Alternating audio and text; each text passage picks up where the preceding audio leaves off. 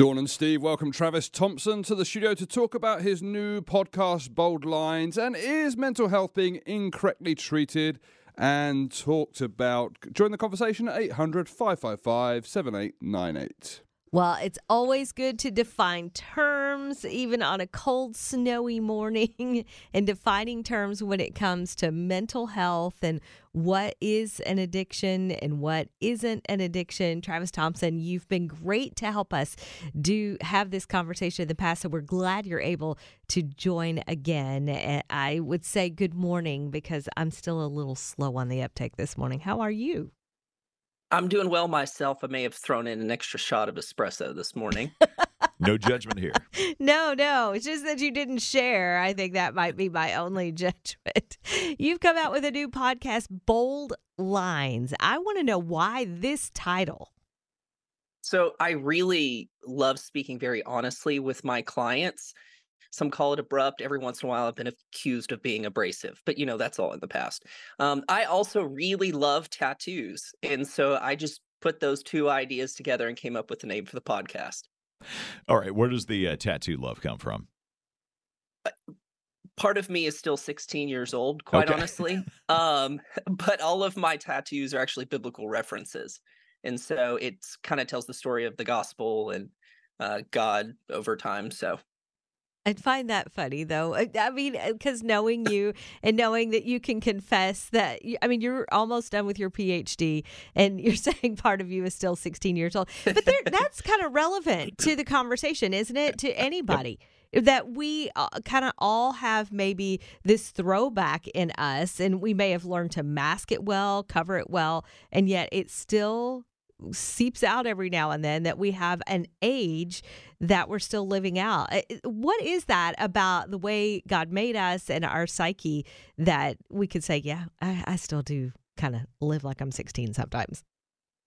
Sure. This is a lot of what I talk about in clients where we have these markers in our lives when we realize the world wasn't safe and we realize that we had to protect ourselves and those two ages tend to come up a lot in therapy people will react in that sort of way and it tells us a lot of what clients are experiencing and what they're looking for in those moments so how does that kind of typically manifest itself or how do you figure out okay that is what we're dealing with and we need to go back and look for those markers i think you called them it's really easy to tell because you just start listening to how old someone sounds. Hmm. according to their logic or their emotional expression. I know my 16 years old is very rebellious and tends to run his mouth now and again. And so I've realized that I'm protecting myself when I act that way. And I'm also right. So that part helps. is that the 16 year old in you coming out or is that the right training in you? Well, I, I can't admit to that necessarily, but possibly. Uh, I think this is fascinating, though. If you think about your own life, if you start talking to someone about it, you probably do have this point of reference that you're going to go back to. And when you talk about these markers, Travis, what what could constitute a marker? So, in people's lives, in actually every client that I've ever worked with, there's a point in their lives where they considered maybe this world isn't safe. And that's when I really dig in with people because that's the hurt child that we all have when we realize this world wasn't all amazing. And before I'm able to get to that, I get to the older protective part of ourselves, the one that most shows out when we feel unsafe. And so I make peace with the older one that protects, and then I help work with and show that the world can be okay to the younger part of ourselves that's still hurt. All right. So I'm still kind of trying to picture this older one. I get we've been hurt at a certain age, and so maybe we go back there, and that that stuff comes out. Mm-hmm. When you talk about the older person that's trying to protect, help me understand that concept a little better. Sure. So I'll use my own life for this because this is what I do with my clients. Uh, when I was much, much younger, probably around like eight years old, m- one of my biggest fears was being deficient or not good enough. And so that manifested for a while until it was unbearable up until like 15 or 16. And then I realized the way I could protect myself is by being maybe a little loud, a little overbearing, and just kind of talking people into a corner. And so when I'm feeling threatened, that tends to be what I go with. But if we break down that 15, 16 year old, you still get to that eight year old who's worried about being good enough. Mm, that Okay, makes makes good sense. sense. And then, okay, spiritually speaking, because I know you said even in your tattoo world that it's telling the story of the gospel. Spiritually speaking, how how do you reconcile that? Because we know that none of us are good enough, and yet we do have this human side that says, "I'm going to try. I'm going to really, really try." How do you reconcile those two things? It's actually pretty simple. Jesus said, Let the little children come to me. And so when I work with people and utilize the gospel, yeah, that's what we do. We get to that youngest part of ourselves and we bring that to Jesus. And then all of a sudden, everything starts to make sense. Travis Thompson is with us, and uh, we're going to pick back up on that concept right there in just a few moments. He has uh, written books. He has a podcast in, called Bold Lines. The book to those left behind. And if you've got a question or comment this morning, certainly welcome you to uh, text that in 800 555 7898. 800 555 7898. We'll be back with Travis coming up in a few minutes. Dawn Steve in the morning on Moody Radio. Travis Thompson with us, licensed marriage and family therapist and uh, host of a podcast entitled Bold Lines. And uh, Travis, just before the break, you had talked about the fact that as you work with people, you go back and you find those key markers in their lives where they realize life was not safe. Um, sometimes that maybe came from you know the hand of trauma in some way. They they experience that, and you just said then you got to take that person, however old they were, they let's say they were eight. You got to take that eight-year-old person to the cross. What does that look like when when you say we're going to bring those wounds and that hurt and whatever to the cross when somebody's 40, 50, 60 years old and you're trying to bring 8-year-old them to the cross? Go go a little deeper with that if you would. I first break down what that protective part is. I make peace with that older part to help that person realize that they don't have to be protective, at least in the office. And when I get to that younger part, this is where the session turns from inquisitive into an experience of sacred ground where we stop and we let that younger part of themselves breathe and sit there and we let that hurt child start to walk around and ask questions and test me, test the world. And when they can do that, and the clients can start to open up about what they're really concerned about, what's underlying with everything. I don't shove them to the foot of the cross. I don't think that's how Jesus did it either. Um, but I simply walk them closer and closer until they start to get comfortable and then they're allowed or they allow themselves to hear what the word says because most children are really open to it. We just protect ourselves and push away over time. So when they're vulnerable and they've slowed down and all of the debris is out of the way, that's when you introduce truth and you, you sit with them in it. Mm, that that's a powerful thing to sit with somebody in truth Mhm. a- and to allow that. And you know that's something Travis that we don't practice. Not I mean I'm not saying we don't sit in truth, but if we have skipped this part, if we're still 8 years old or 16 or Mm, wherever we mm. are. Sometimes I think it's even later. Like it could be in your 20s where something happened, but wherever that that crucial point is, then we've covered it up with layers. Let's say we're 50 and it happened we were 20. It, we've Mhm. covered up with layers and layers of coping, of going on and living, uncovering those layers. That uh, that process is it is it talking through it? Is it discovering it? Uh, How do you get through there? I've started to to develop an ear over the years and it I start to push clients more and more and their level of emotional maturity will pop out over time. And once you push clients to a certain point, they'll start to sound that certain age. And because of the practice, it actually doesn't take me super long to figure out a range in which it is. And once we find that range, then we start working back to what they're using to protect themselves. And from there, I mean, I've had 20 year olds, 30 year olds, 60 year olds that once they're pushed, all of a sudden they start sounding a whole lot younger than they actually are. Hmm.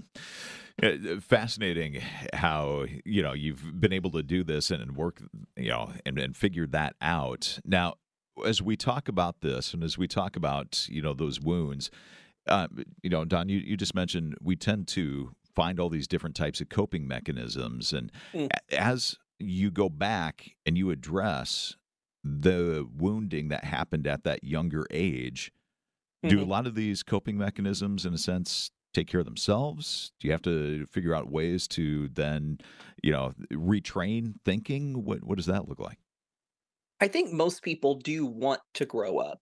I think they get stopped along the way. And addiction is a great example of this, where anytime I work with an addict, they're either always a teenager or much, much younger, where it's very immediate gratification focused and being unable to sit in discomfort. And so when I do work backwards with clients like that, it becomes very apparent, no matter where they're at it becomes apparent that they're they're stuck.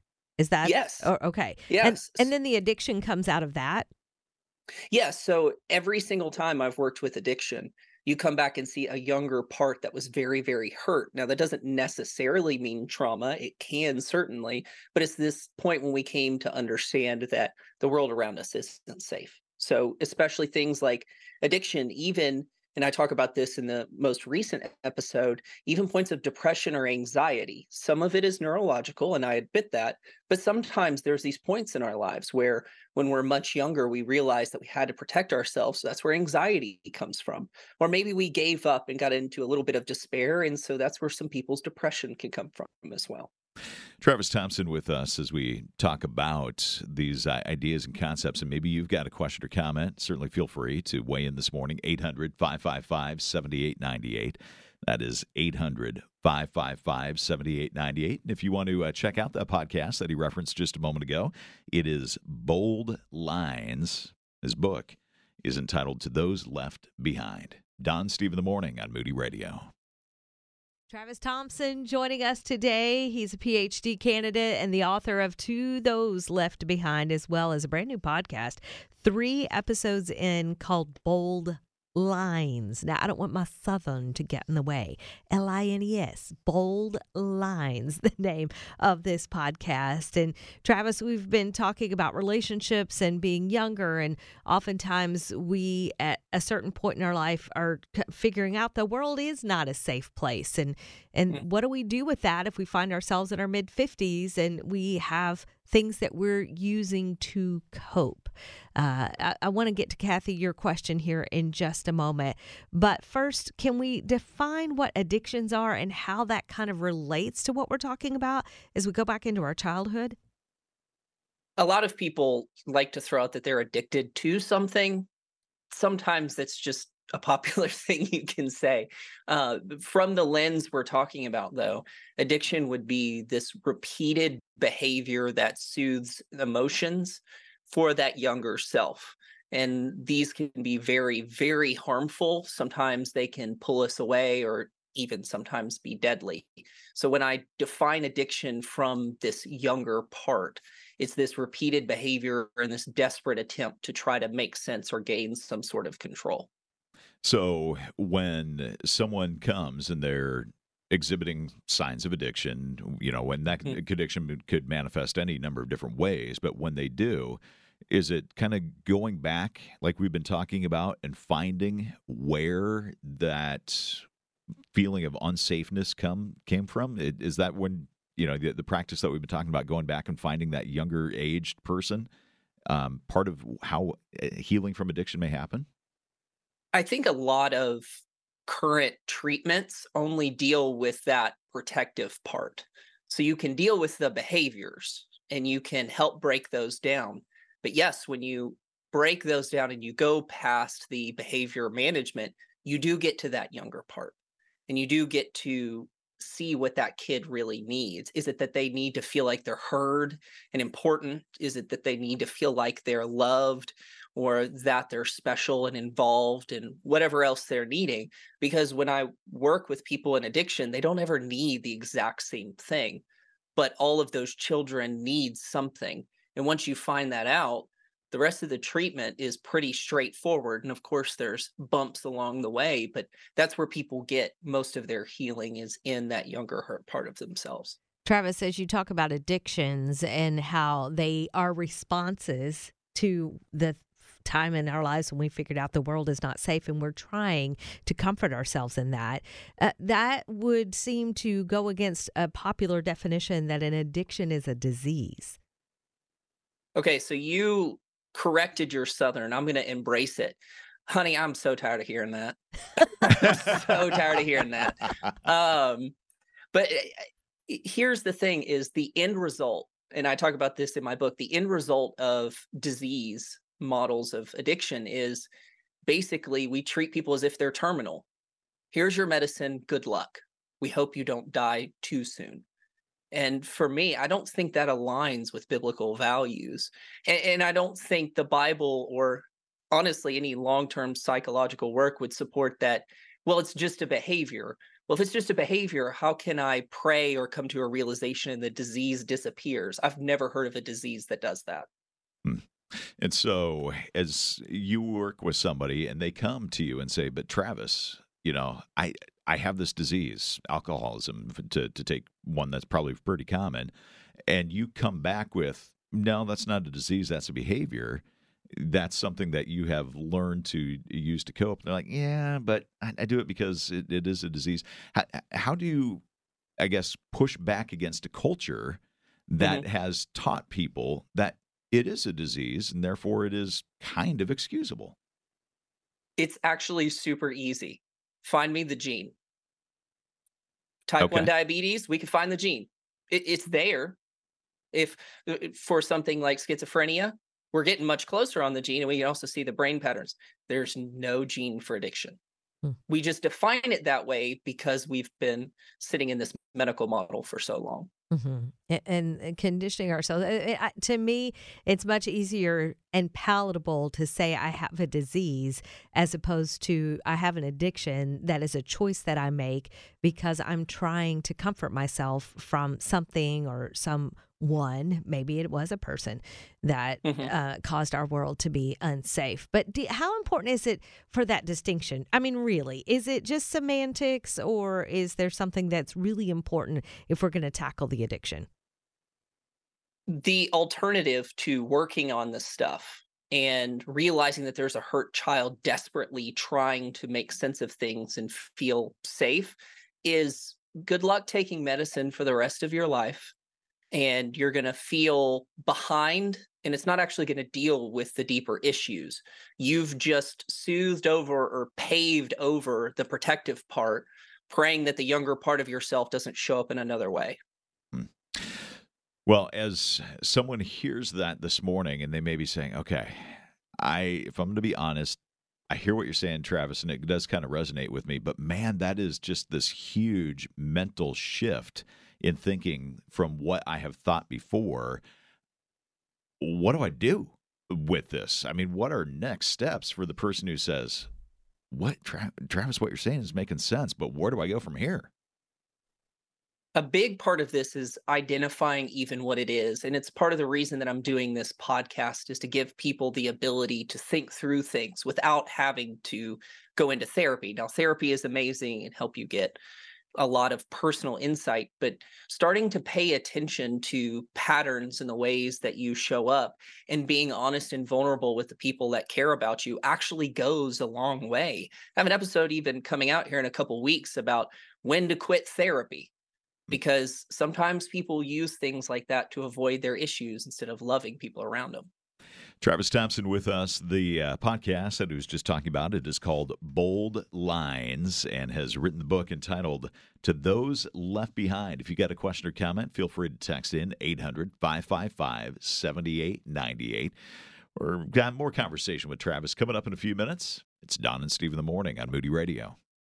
Travis Thompson joining us this morning. And if you've got a question or comment this morning, 800 555 7898, like you just heard Briggs say. Travis, question uh, from Idaho this morning asking, How do you help a loved one? You're watching this loved one, they're dealing with trauma and addiction, and maybe even more trauma than addiction. How can you help and encourage that person who is wrestling with that addictive behavior because of trauma? So you make sense of the neurological patterns that have been created through addiction We can see it in brain scans. It becomes less and less easy to make a change over time. But as you break those things down and you embrace that younger child and you teach them that the world can be safe, it's like magic almost. And it takes a lot of digging and it takes a lot of pushback, but you end up getting to that part that really needs to be heard and they end up jumping on it. And if you haven't gotten there yet, there's probably a protective factor that's keeping you away. It might not be your job to push through it, um, but if you know it, you might be able to make even just a small difference. It's interesting that about the neurological changes, I immediately thought of the phones in our hand and how we have rewired our brains. But that's for another day because Sabrina, you have a question about uh, the addiction. When someone says it's, I, I'm not an alcoholic necessarily by addiction, but there is a demon that is in the mix. What would you, how would you address that, Travis? Can there be a demon? Yes. Do we need their help? No. We can do bad all mean, by ourselves. Uh, we, yeah, yeah, we we don't always have to blame the devil. We can do plenty on our own too. So, can there be spiritual? Of course there can be. Also, I've seen plenty of people do it on their own too. Hmm. Uh, for the person who says, okay, I recognize the fact that I have this addictive behavior, but I'm not quite sure how to begin to go back and unpack and pull back some of those layers so I can get to that inner child that was wounded. Uh, what type of counselor, therapist uh, type of thing would you encourage them to be looking for? The first thing would be to get medically stable because if you're in a very intensive addiction that hurt child isn't going to come out when their body and their brain is telling them dangers everywhere. So the first thing to do is get medically stable. I love the use of attachment theory. It's in the past book that i've written where you can find out what helps you feel safe and connected and where the world makes sense. So someone who specializes in attachment theory is my favorite and some family of origin stuff not that you make your parents evil or superheroes but learning where you fit and where you developed over time is incredibly helpful mm-hmm. yes it, both of those things very valuable and kathy let me get your question to travis about growing up and you were listening to someone say if infants can't figure out how to kind of self-soothe or pacify themselves that they may not be able to cope with some things as they grow. Is it important that from an early age, parents are teaching kids how to kind of self soothe? Now, that's where it gets really tricky because everybody's version of that is a little bit different.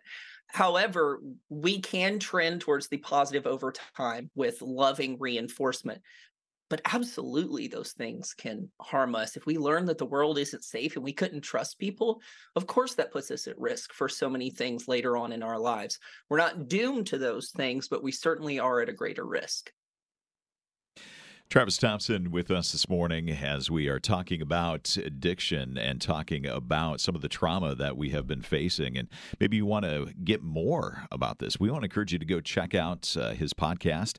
It is entitled Bold Lines. You can subscribe to that, written the book, To Those Left Behind.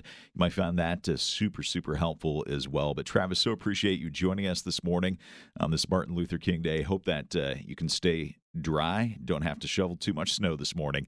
Uh, again, if you want to find out more about Travis, certainly would love for you to connect through our Facebook page, Don and Steve in the Morning.